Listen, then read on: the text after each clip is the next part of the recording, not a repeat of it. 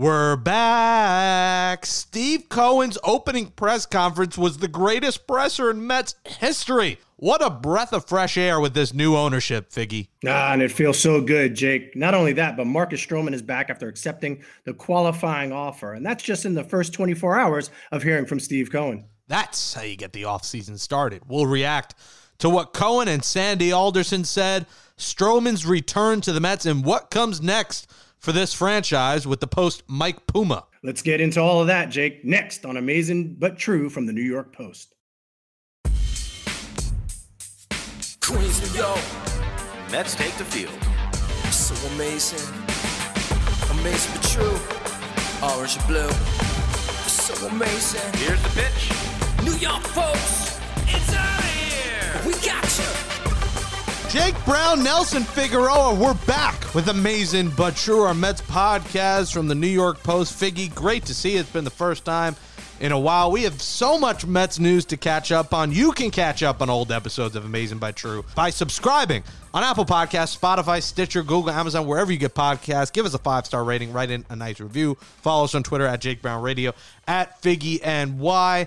Mike Puma is going to join us later in the show. This is a special edition, emergency episode of the podcast, Figgy, because Steve Cohen is here. And when he said this and everything he said, it was magical. I'm all in. Let's go Mets. And obviously that was on courtesy of SNY, and it was all over the place. I mean, Figgy, you you're a former Met. You covered the Mets on SNY. We've done this show. That press conference on Tuesday from Steve Cohen mostly, and Sandy Alderson was great too. But what Steve Cohen said was such a breath of fresh air with what we've seen this ownership do over the course of the years and all the fumblings they've had, that was a new life taken on by Steve Cohen. It was so awesome. Everything he said from the direction of the team to how he's going to bring guys in. He's going to, he's on Twitter. That's awesome that he's on Twitter. Just everything A to Z, you got to love so far, including what it's in his wallet with Steve Cohen. yeah. I mean, he's huge on interaction. He's huge on, having the pulse of the fan because he is a fan. He's been a fan for a long, long time.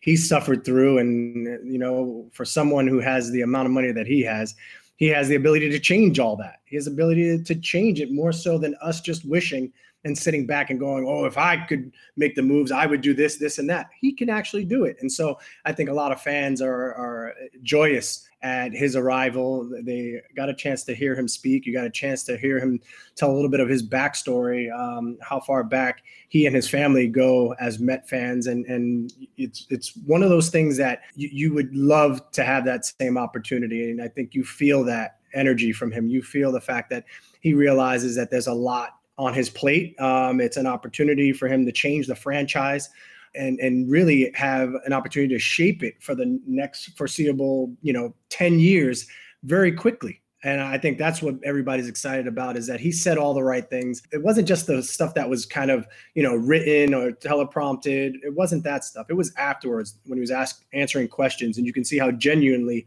excited he is how, how he is already you know, has hit the ground running and is already making moves. And you see a guy like Marcus Stroman who had the opportunity to sit out in free agency and, and sit back and get, you know, offers from all different teams. You know what? He said, I want to be a part of this. I want to be back at least for one more year to see what this is all about because he did get a chance to see what Steve Cohen is going to bring to the table. And I think you have to have that confidence and, and be able to bypass all the hassle of free agency and say, you know what? I'll take 18.9 million and an opportunity to do something because this team had a special year when it came to the offense. It was just the pitching that couldn't sustain with all the injuries and all the guys opting out, Marcus being one of them, and being able to come back now and raise his value alongside um, Stevie Cohen taking over at the helm. I think he wants to be that kind of player that helps usher in a new era here in Metland. Yeah, and it was interesting how the Stroman news materialized. Shout out to Mets Merized for breaking that news. Stroman essentially, I guess, reached out to them and they, uh, they broke it. And um, Stroman tweeted, you know, first reported by Mets Merized, beyond excited to be back in Queens in 2021. After watching the presser, I'm beyond excited to play for you, sir. I could feel the excitement and passion. You're going to bring daily. Let's go be great at Steven A. Cohen, too, which is his real Twitter. He's been tweeting. He's very entertaining on Twitter as well. And you just love to see Figgy, a player and an owner, just tweeting back and forth. You wouldn't see that, you know, at all. I mean, the Wilpons were never making a Twitter because they know they'd probably be destroyed if they did. And to see an owner just tweeting with fans and getting ideas and talking about bringing Old Timers Day back. Maybe you'll be an Old Timers Day. We'll see guys like Benny Agbayani, Mr. Koo, Bubba Trammell. We'll get some obscure Mets and uh, get them back. And I think fans live for that. You know, I'll be at Old Timers Day in a heartbeat every year. And to see Steve Cohen say, Marcus, that is great news. Looking forward to meeting you soon. I will call you over the next few days to thank you. And they're just communicating over Twitter like buds. and, you know, probably could just text us, but for the public to see it is better for you and me. I mean, we love this. We eat it up. And I think he's doing everything right. And we'll get into it in a few minutes what the Stroman move means and the offseason stuff. But back on the presser here, I think he said a lot of important things. And I think his wallet and the fact that he has a day job and he doesn't need this money is important. This was one thing he said uh, in the presser that I love to hear. When I really thought about this, you know, I can make millions of people happy. And what an incredible opportunity that is. And so, you know, that's how I'm thinking about this. You know, I'm not trying to make money here. Okay. Like I, I have my business at Point72 and I'm, you know, I, I make money over there. So here, it's really about, you know, building something great, building something for the fans, winning. And, you know, I just, I just find this an amazing opportunity and I, you know, I'm, I'm so excited for. And and Figgy, that's that's big because you know the Wilpons. This was their day job. They were making money off this. Cohen could lose every dollar and every cent and still be one of the richest men on the planet uh, if the Mets are are terrible. And obviously, it doesn't seem like that's going to be the case. But I think the fact that he said that it's not about the money. He's got it already. You know, he wants to make us Mets fans and people like him happy. He wants to bring a championship to Queens. I think that that got me. That, I wanted to run through a brick wall after he said that. yeah, listen, I, I don't want to be Debbie Downer in, in, in, any stretch of the imagination, but uh, I do remember watching the Angels and uh, Moreno taking over, and he had a pretty open checkbook as well, and went out there and he tried to sign five different center fielders for over $50 million each. That didn't work out. He's had Mike Trout, the best player in all of baseball, all by his lonesome, it seems. But he's gone out there and spent a ton of money, and the Angels have never gotten any better. I don't think the Mets are in that situation. I think the Mets are much closer uh, to to not just being in the playoffs, but having opportunity to to be perennially in the playoffs. Um, so it, it's not every day that an owner gets on there and is going to say, "Well, I hope you know I make some money off this because otherwise I'm really hurting. I don't know if I'm going to be able to afford anything." And no, it's not going to happen. Everything seems great. Everything seems like rainbows right now, and and I I love that because that's what you need as a Met fan going into the off season. You want hope. You want to say, "Hey, there's nothing holding us back this time." With Sandy having an opportunity to to do some shopping, um, what do we say? Louis Vuitton taste on a TJ Maxx budget, no longer going to TJ Maxx. He's going right to the flagship store in France. He's walking around there looking and shopping and getting, trying to get, you know, the best things that, that are. Bonjour, available. Monsieur Aldecien. Welcome to France. This is exactly where we're at right now. We're, you're in a very good time and uh, we are yet to see how it's going to play out. But man, the, the, the, his energy, you could feel the vibe of, of what he wants. He wants a winner here. He wants to, be held accountable. That is something that I think is is, is amazing. Is that he said, yes, I'm putting people in place to run the baseball side of things because I'm not a baseball player. I wasn't a baseball player. I wasn't. I'm not a great baseball mind, but I'm a huge baseball fan and I'm the owner of the team. Having said that, I'm going to put people in place that will run this team in a way that he's not going to be hands in. He's going to be hands on, but not hands in. And F- Figgy, here's exactly what he said about that. I'm going to let the professionals, Sandy, and you know the people we bring in, let them run baseball. I'm sure they'll make recommendations to me, and you know it, will be a, a collaborative effort. But ultimately, they're the experts. That's important, right? Oh, it's very important. That's very important because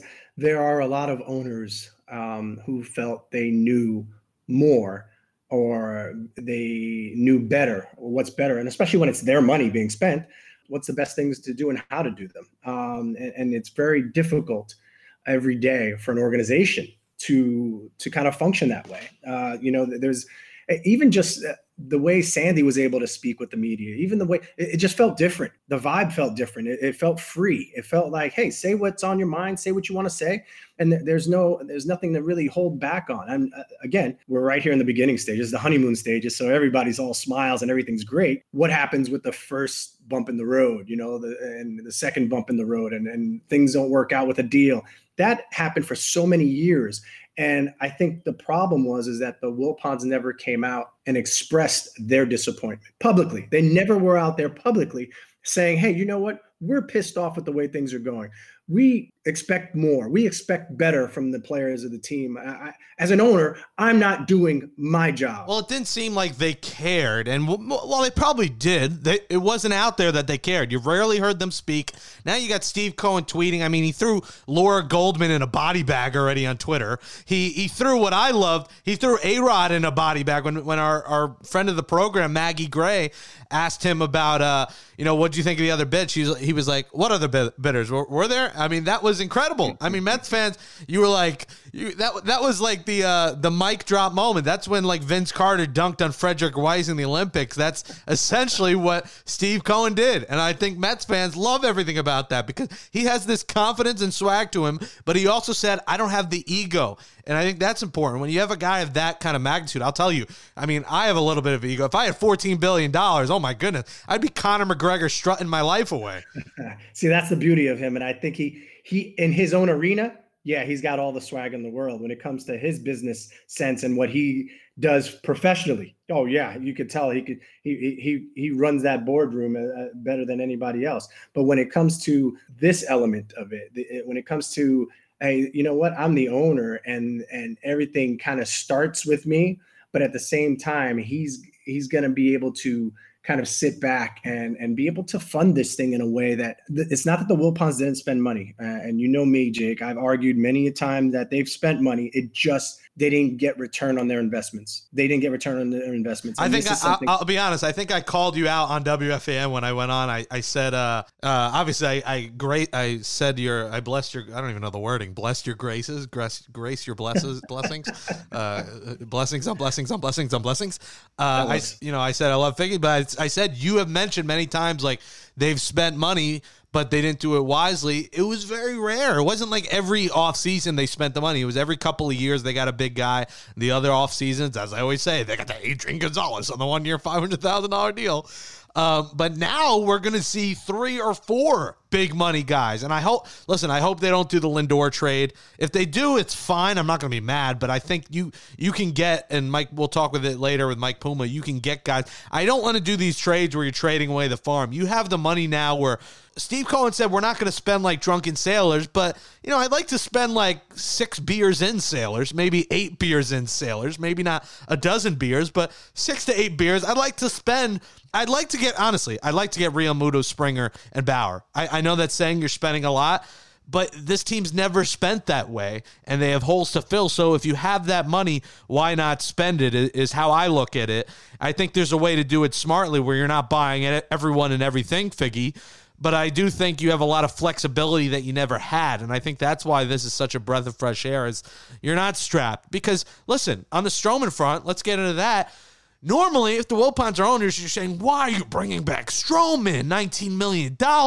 He didn't pitch last year. This is the dumbest thing ever. With Steve Cohen, you're like, who cares? It's one year. 19 million is, is what he wipes his ass in. Well, 19 million is the bodega toilet paper for Steve Cohen. It's not even Charmin. It's not Scott. It's bodega dump toilet. It's terrible toilet paper to him, is what they got Marcus Stroman for. So I think it changes your philosophy as a fan. It changes your philosophy as a player coming here to New York.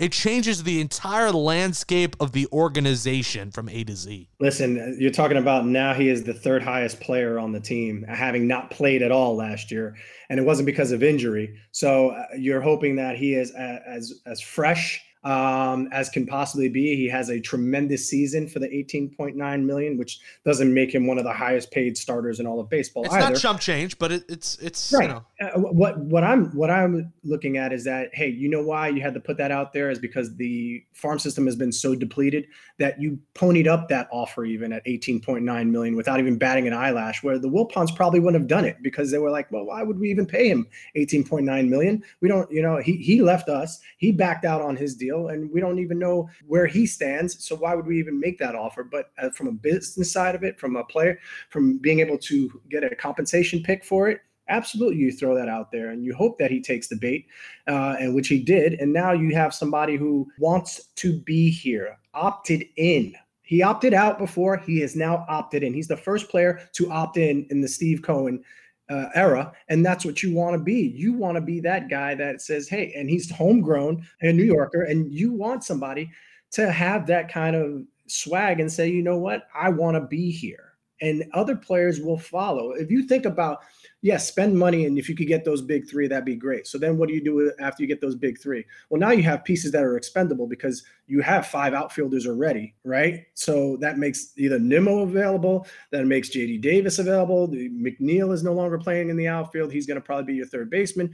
You have all these things that you're going to do. So now all of a sudden, you can package a deal and get a Lindor. So now, if you paid for those other three, and then you get a Lindor, and you want to lock him up to a multi-year deal. Do you feel more confident having Lindor for five years, or hoping that Rosario figures it out here, even though he's only 24? Giménez, Davis, Nimmo. You do that for for Lindor. You say yes. I say yes. Really? I say yes. If I'm getting, if I have Springer in the mix already, if I have Springer in the mix already, then absolutely. Yeah, I mean, I'm very indifferent on this because I really like Giménez. I don't want to give up on him too quick, but I know Lindor, Lindor's great. Lindor is proven. Lindor, you take proven commodity over any kind of prospect. And even though Giménez looked great when he came out to shoot like a gangbuster, his his game ta- tailed off a little bit, and that's expected because he's what is he 19, 20? I I get that, but I'm looking at is he ever going to be a Lindor? Is he? But if Lindor takes away from you getting Springer and Bauer, Realmuto, I don't do I, it. I said it the other way around, did I not? I already started. I prefaced it with if you got the other three guys, then you make the Lindor. So say deal. you don't get Springer, but you get Realmuto and you get Bauer, but you don't get Springer. Do you still make that trade with those guys for Lindor? Because you still have to sign him too. It's he's going to be a free agent after this year, so it's basically it has to be a trade and sign, I guess, or sign and trade. I know Sign NBA trade, is yeah. a sign it, and trade. It has to but- be has to be a sign and trade, and at the same time, you're still in that same situation because you want. Uh, how many times do we keep hearing we need a right-handed bat? We need a, a Gold Glove type center fielder. Well, Springer checks all those boxes, and when you talk about a Northeast kid went to UConn, it's another guy right there that would have something to play for, would have that playing at home uh, mentality. It, it doesn't always work out. I mean, Ellsbury across the way. Hey, they signed Ellsbury when he was the best center fielder in baseball, they felt, and a guy that they didn't want to let go back to Boston. And they, they signed him in what? They couldn't pay him to leave. They, they had him on the roster the last three years. And you're like, oh my God, he's still on the roster and he's making a ton of money. So it doesn't always work out. But when you have big bank like that, you can make it kind of uh, disappear for a little bit. and Cohen Figgy talked about the Dodgers and he likes how they do it, but he also said something else which I liked. But we also want to do it our way. You know, we want to develop our processes, uh, sort of the Mets way with a Mets culture, which is going to be uniquely ours. In my best Frank Sinatra voice, he did it my way. They're doing it their way. And I think you can take ideas from the Dodgers um, and teams like that in terms of spending, but you know, creating their own way. And I think that's what Cohen wants to establish. And we'll see. I'm, I'm, I'll, I'll listen. If they do trade for Lindor, I'm not going to be mad. I just think I would like to explore this free agent market on the Stroman front, which we were talking about. Let's talk about that starting pitching figgy. DeGrom, Stroman, Syndergaard, who we don't know. My gut tells me he's going to try for opening day just because of the competitor he is, and he's going to try and rush to get back. Realistically, it's probably a May, maybe June. Then it gets interesting. After those three, and if you take Syndergaard out, it you really have to get one more guy. At, at the very least, you have to get one more starter figgy.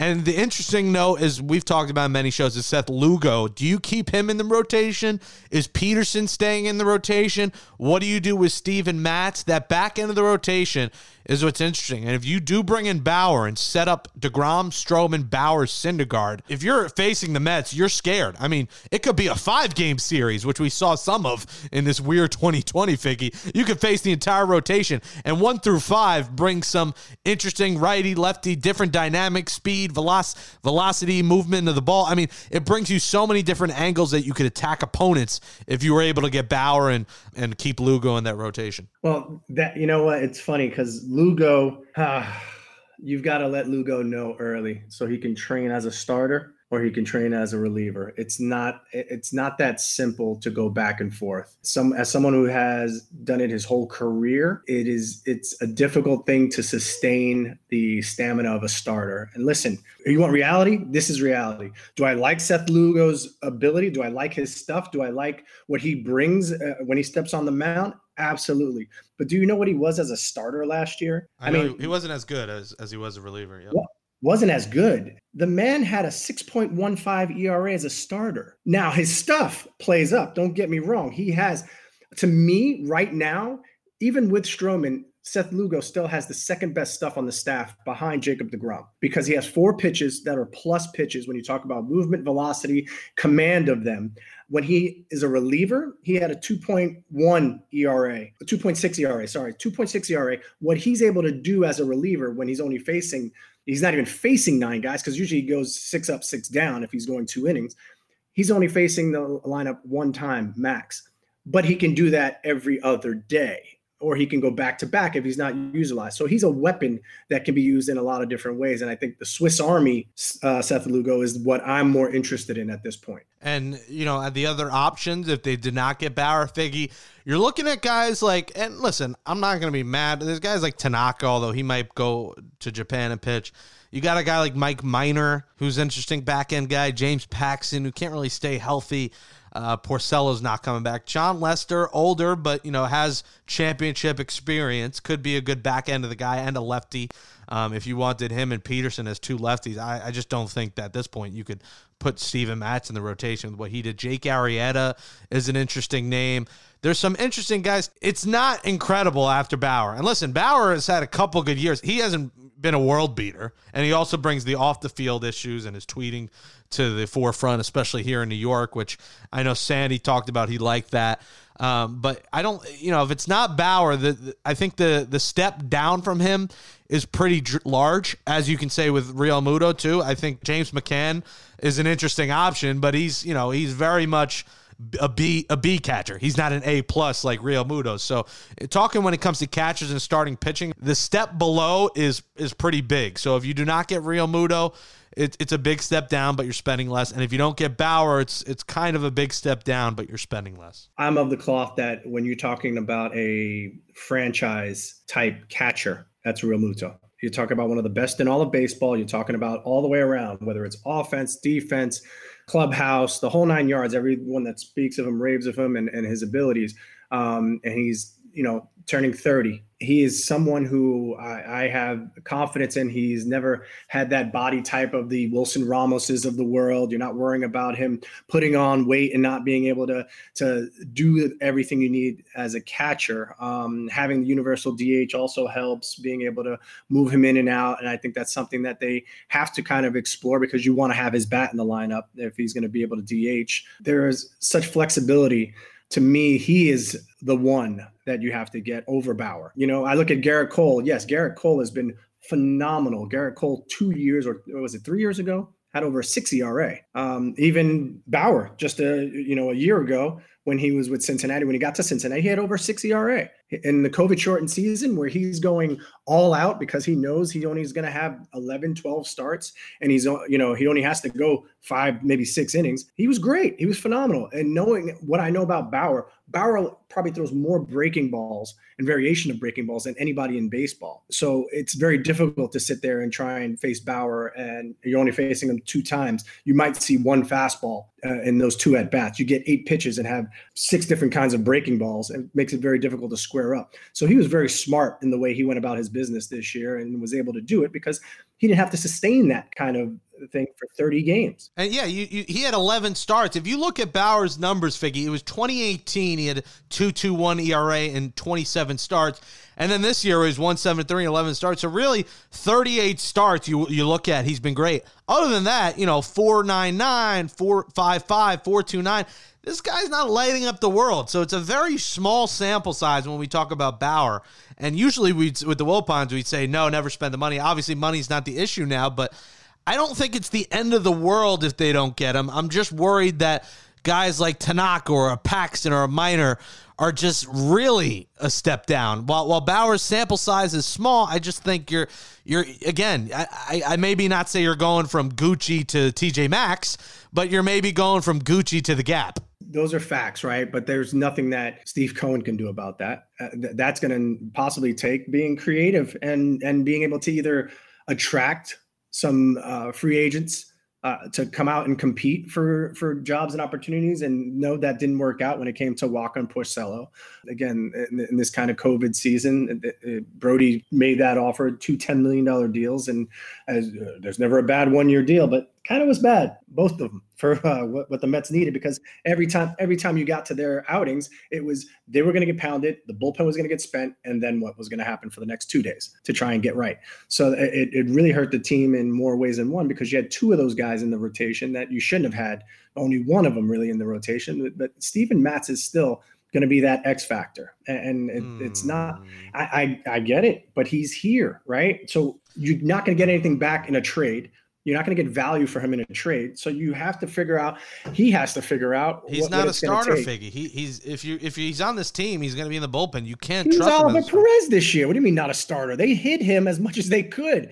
And when they finally had to turn to him in big game Steven Matz, they finally turned to him. He had nothing in the tank. He had nothing to give them because he hadn't pitched in two months almost, and, and it was it was it was an awful showing all the way around. But this is, uh, this is I think the only the only X factor he is is is if you're at Seaport Deli and he's the X factor sandwich order, he you might get the mats, but I don't know, you might get something else. So that's when well, it comes to X factor. Listen, they're gonna they're gonna have to find a way to go out there and and get some some pieces. You're talking again about getting. Well, you, are you getting a, a, number one or number two? There are what two or three of those guys, and Stroman was one of them because Stroman, uh, over the years of, of, what he's done in the American League East, has pitched as an ace for Toronto Blue Jays for so many years.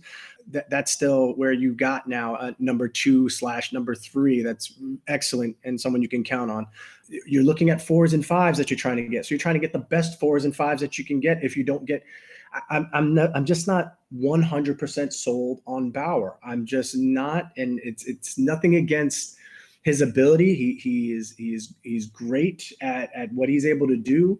I just don't know. For years, he was second fiddle to Corey Kluber and trying to live up to what Corey Kluber was. You know, he would look and watch Corey, Corey Kluber pitch and be like, oh, I got better stuff than he does. But Corey Kluber could do it over and over and over again for 34 starts. And that's why Corey Kluber is top three in freaking Cy Young every year. He's going to get paid regardless, but I don't know if even baseball, the whole baseball world, is willing to uh, give this guy upper echelon type money. Well, it's going to be interesting, Figgy. You know, it took twenty uh, less than twenty four hours.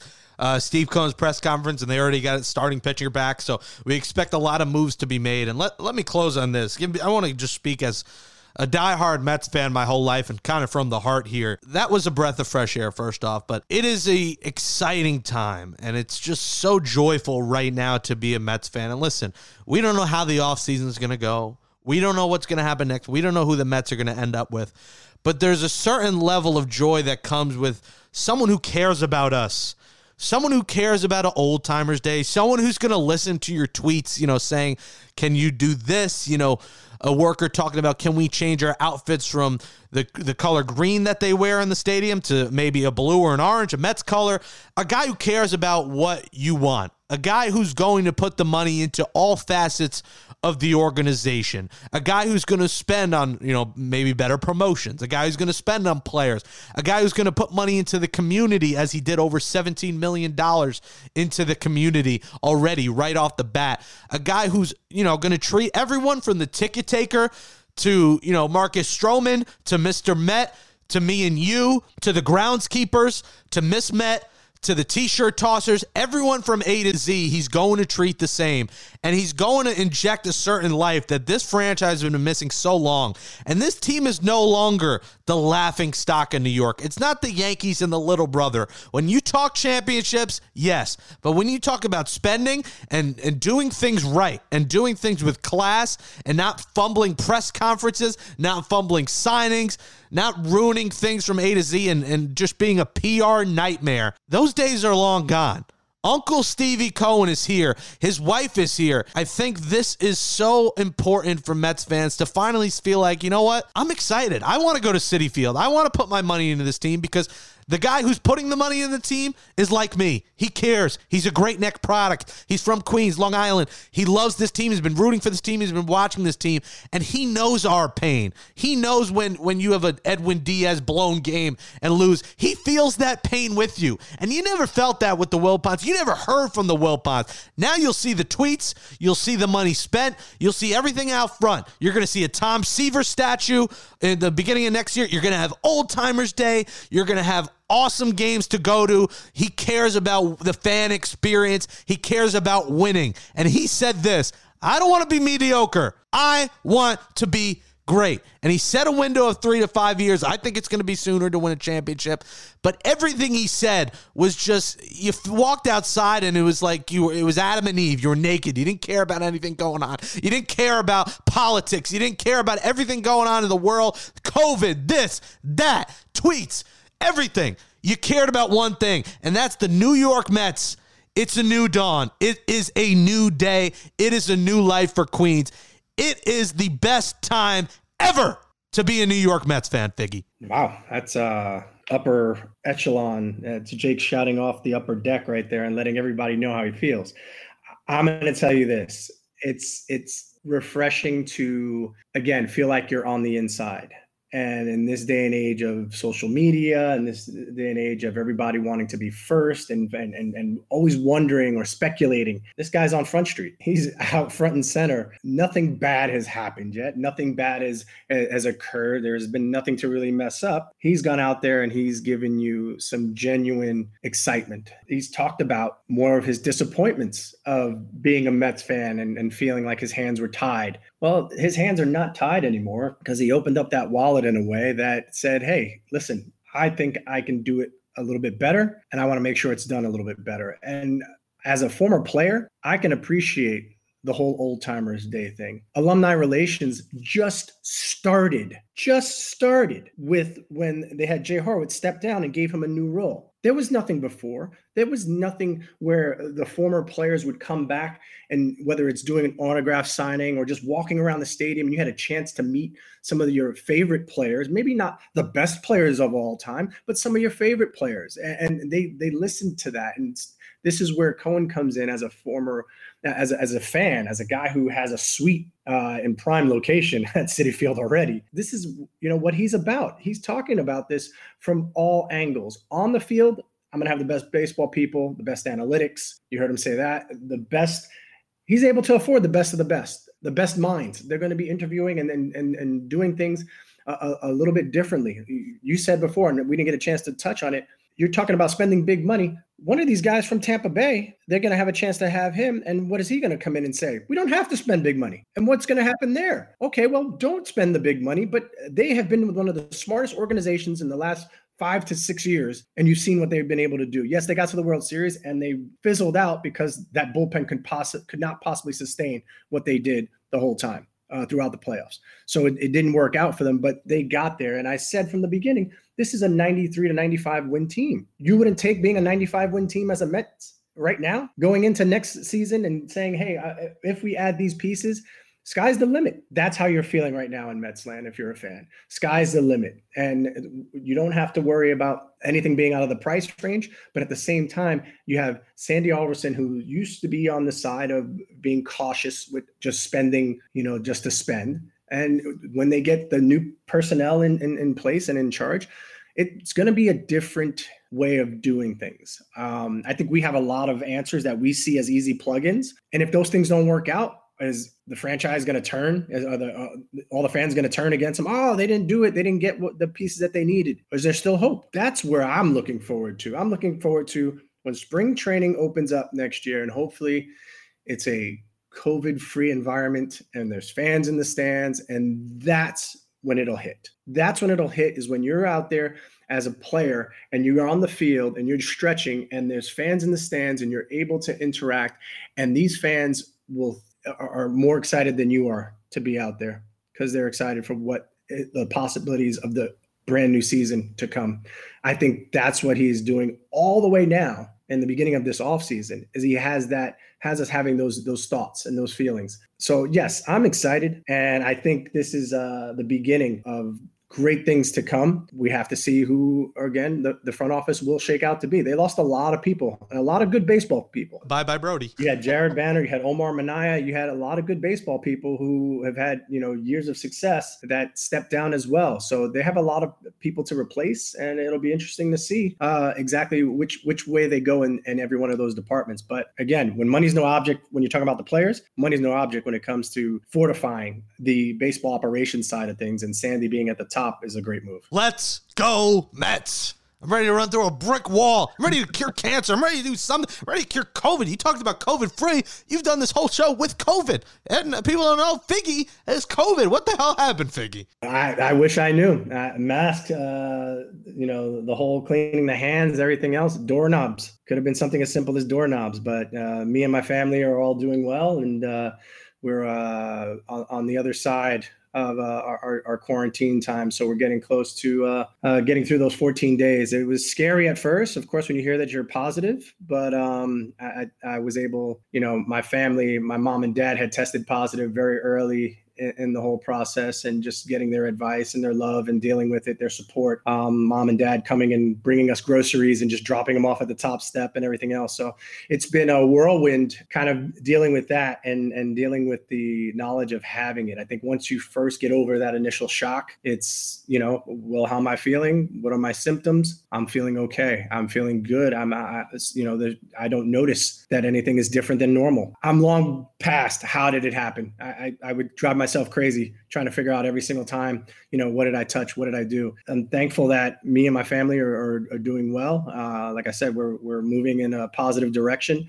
And to all the families that are out there struggling with this, um, you know, it's, it's scary, but if you recognize it early enough, get tested, get tested often, and you're able to recognize what's going on and able to treat the symptoms, surviving COVID is now where I'm going to be, and I'm uh, excited for that. Yeah, well, glad you were feeling well. Your family really got hit hard, you know, not just your, you know, your cousins too, and oh yeah. Uh, so the the the Figueroas are doing okay and hanging in there. Uh, we are you know, luckily we're about you know what 15 miles apart, a little more than six feet here in New Jersey and New York. Uh, so all is well here. Uh, coming up next on Amazing but True is Mets beat writer for the New York Post, Mike Puma, who will talk more about Cohen being in the Zoom session, the presser, Stroman, and everything else going on in a busy time in Metsland. And joining us now on this special emergency edition of the Amazing but True podcast, Jake Brown, Nelson Figueroa, is a man who is in the Zoom session with Uncle Stevie and Sandy Alderson. It's the Mets beat writer for the Post, Mike Puma. Follow him on Twitter at nypost underscore Mets and read his stories in the Post and at nypost.com. Let's start with the presser, Puma. Uh, what'd you think, Mets fans? I mean, it was like it's like you typed in Pornhub.com and the Steve Cohen press conference came up. It was just incredible everything he said. You as a reporter, as a writer, being in that room, and you know, it was a longer press conference than you're used to.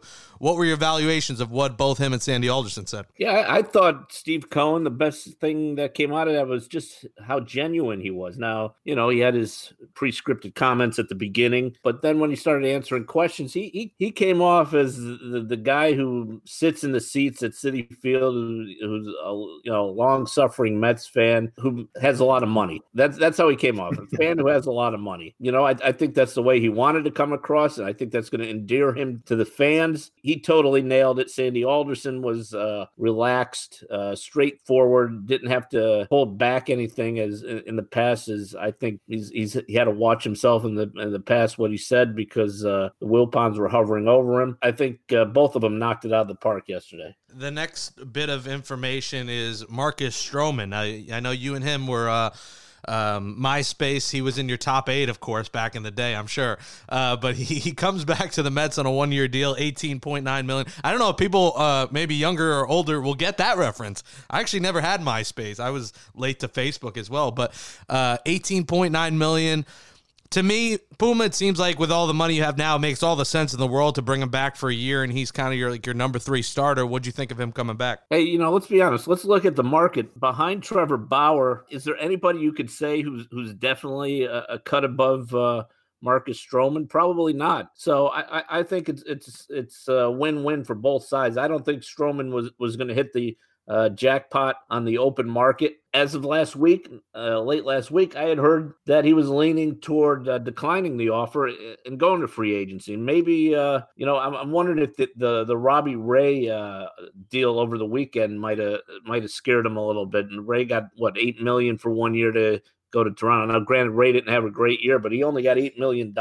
over one year. Well, I think Puma, the press conference really helped him kind of make his decision because also he ripped Mets Twitter. I don't know if you saw that last week where he said, You guys don't have much else better to do. Uh, so he was kind of mad at Mets Twitter. So I, I think the, the Steve Cohen presser uh, influenced him and some other free agents yeah, I mean, him coming back on the qualifying office offer, I, I think it, it, it's great for the Mets. Now you, you line him up with DeGrom, Peterson. You still have to go out and get another arm. I, I think you still aim for Trevor Bauer, and if, if that doesn't work, maybe maybe you start looking at some trades. Uh, you know, my colleague Joel Sherman's thrown kind of Yu Darvish's name out there if, if, the Cubs are looking to to cut some uh, salary. So there's some other ways to go if if you don't get Trevor Bauer.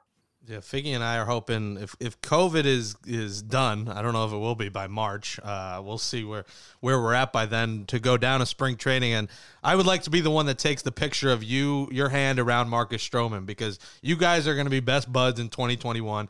And then Stroman's going to be here in the long term. He's going to have the sandwich named after him at Seaport Deli, where he's from in Long Island, uh, just like Steven Matz. Um, and it's going to be all buddy buddy. And hopefully there'll be fans in the stands you know, if Mike Puma is the next Mets GM, obviously, you know, Sandy revealed that he was down in Florida and he interviewed one of the potential candidates. Uh, if Mike Puma is hired, where do you go next year? What What are your two to three next moves here as we look ahead in the crystal ball of the off season? Well, you know, I, I, I still like the idea of, of trying to get JT Realmuto. I mean, he, he's you know, he's a terrific catcher. And now, you know, is he worth five, say five years and 150 million uh, for, for a catcher that's 29 years old? Probably not. You know, you're going to be paying probably uh, on the on the back end of that deal. But at the same time, you could get Realmuto. You really set yourself up nicely. I mean, you know, the bat he brings to the lineup, the athleticism behind the plate. I, I would make that my my top target. And then I, I then I, you know, if,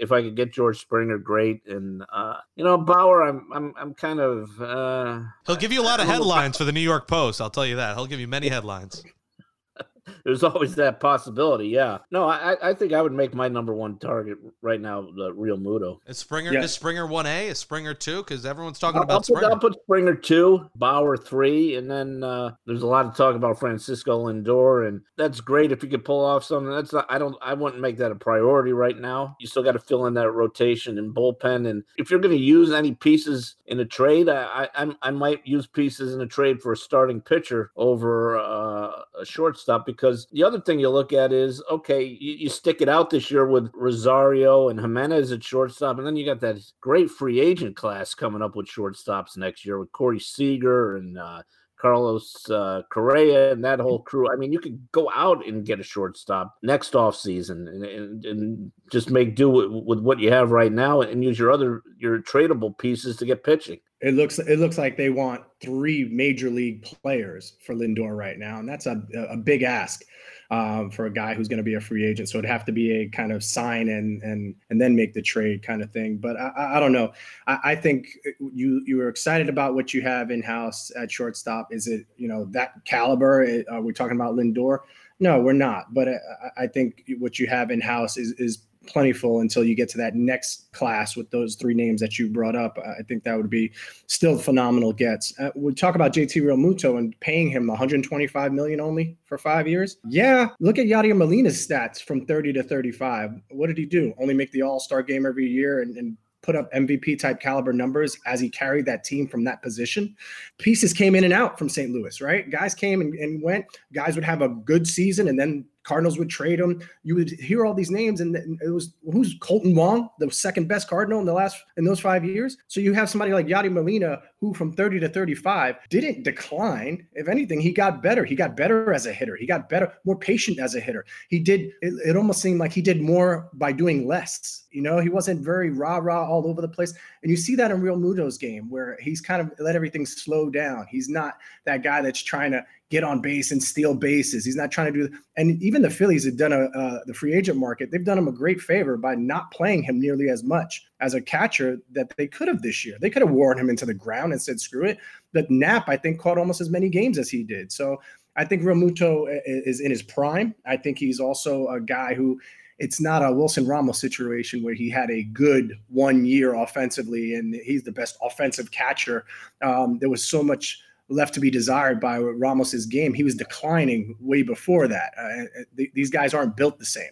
So I think Real Realmuto at five years for that kind of money for 25 million, you jump at that opportunity because that's solidif- that's a solidified position, and that is a fallback. Also, they talk about Molina and you know, and, and possibly getting him. James McCann is probably the, the next. McCann's option. another. Uh, I, mean, yeah. I still, again, I still look at Molina. I'm not looking at Molina as someone who's declining or someone who doesn't have the skills to keep doing what he's doing. I, I don't think there's anyone that can say that he he still can hit 280 and and and drive in 80 runs and still be one of the best catch and throw guys. And you talk about handling a pitching staff. There's nobody better at handling a pitching staff. And that's what it's all about, isn't it? We've been sitting back and we're like, oh, we got Ramos, but he can't call a game. Nobody likes pitching to him. So then you had Tom, Tomas Nido as your best option uh, to catching after that. So I think Realmuto is, is the best of both worlds. And if it costs 125, I, I think they've spent 125 in other places that it hasn't worked out. I think it's a best, it's their best move. And you know, the other thing that'd be nice if we kind of got resolved here is, is, what's going on with the DH. I mean, does, not that kind of affect uh, dictates a lot what what you're going to do with your team here? Uh, the Mets are a team with a lot of potential DHs. The way they shape their team this offseason is, is, is going to be based on whether the designated hitter sticks or not. That's staying. There's no way that they're, they're going back on that one. I think they uh, baseball all the way around uh, reap the benefits of, of having a universal DH. There's no way the Players Association is going, no, no, no. Listen, pitchers are batting 130 combined over the last five years. We need that in the lineup. There's no way. I, I get it. It's, it's been a it's been a really good run. Uh, and as a National League guy myself who loved handling the bat, yes, I felt like I had an advantage because I could handle the bat. But I would much rather have a guy who could hit 30 home runs in my spot than and an opportunity for me to pitch deeper into a ball game because I don't have to worry about being pinch hit for. Yeah, you were a much better hitter than you were a pitcher, Figgy, right? that's what I said. I, I, thought I should have been playing shortstop, but they never gave me the chance. But I think that's what we're looking at right now. Is there? Listen, let's forget about National League Baseball and the strategy of the sacrifice bunt and all that. That's gone. There's a strategy and, and using the right DH at the right time. There's a strategy and all those things. More than anything, is is extra inning guy on second base. They can keep that. I, I, know, Jake. We haven't been, we haven't talked. We haven't done anything since then. I know you were excited to hear that Brodie was gone. I realized- said on WFAN my my WFAN debut. I said uh, he better be headed to Brooks Brothers for his next suit for his interview for a car salesman or agent, whatever his next job is. So hopefully they got some good uh, Black Friday deals for suits for uh, Brodie. you look at the AAA and AA levels, and, and Sandy Alderson actually mentioned this on the call yesterday. They are the cupboard is really bare. You know, AA on up. You know, they've they've got some work to do now. I, I, know they were excited about the last couple of drafts they had, but those guys aren't aren't going to be anywhere uh, near ready for a while. So uh, yeah, I mean, you look at what what AAA has been for the Mets. Now this year, obviously there was no real AAA, but it's basically been um, you know major league players that they, they've kind of signed off the scrap heap to, to, to to give him extra depth. There hasn't been that uh, big guy knocking on the door. Now, Andrés Giménez popped up this year, and he, he did a nice job for them. There, there, there isn't much there right now. Um, the next question is Puma. You know, we'll we'll close on this. Is what do you think? Do you think the new president? Uh, we don't know who it's going to be yet. It's too early to say, really. Um, do you think they come in and get rid of Luis Rojas, or do you, th- gun to your head, do you think he stays or goes? I, I think Luis Rojas is going to stay. He's he's got a relationship with Sandy Alderson. Um, it's it's tough to judge him based on a 60 game season and in the COVID season. I think the I think the organization likes him. I, I think in, unless they hire a new president of baseball operations who's just hell bent on bringing in his own guy, I, I don't think Sandy would stand in the way. You know, a, a new GM bringing in his own guy. But I I, I don't know if there's that difference maker that a, a, a new GM wants to bring in. So I, am going to say Rojas stays and uh, gets a chance to show what he can do. And we'll make sure Rojas doesn't get behind a wheel drunk and and uh, tell tell officers that I'm a Mets manager. You don't know me. Uh, so I'm, you know, that, that, that's like, you know, Figgy, you going out. I, I pitched for the Mets. I won an Emmy on SNY. How dare you arrest me? Uh, so that Tony La Russa hiring still blowing up the baseball world. Mike Puma always blows up the baseball world with his Mets coverage, which you can find at nypost.com and in the newspaper at nypost underscore Mets on Twitter. Puma, hopefully we could check in with you again this offseason, and hopefully that means uh, some Bauer, some Realmuto, and some Springer. Just spread the love all around and spend all the money, but not like a drunken sailor. Thanks. Yeah, we're just getting started here. That says hasta la vista, baby, to episode 32, the Steve Cohen edition. Yes, that's right. We made up a number for him of Amazing But True, our Mets podcast from the New York Post. Thanks to you, Jake and Alex Camerata, for producing the show. Catch up on all episodes of Amazing But True by subscribing on Apple Podcasts. Give us a five star rating and write in a nice review. For Nelson Figueroa, I'm Jake Brown. We'll be back whenever the Mets' next big news hits, and we expect a lot of it because we got money now, baby. Queens gets the money. Talk Dollar, to you next time. Mets fans, stay safe.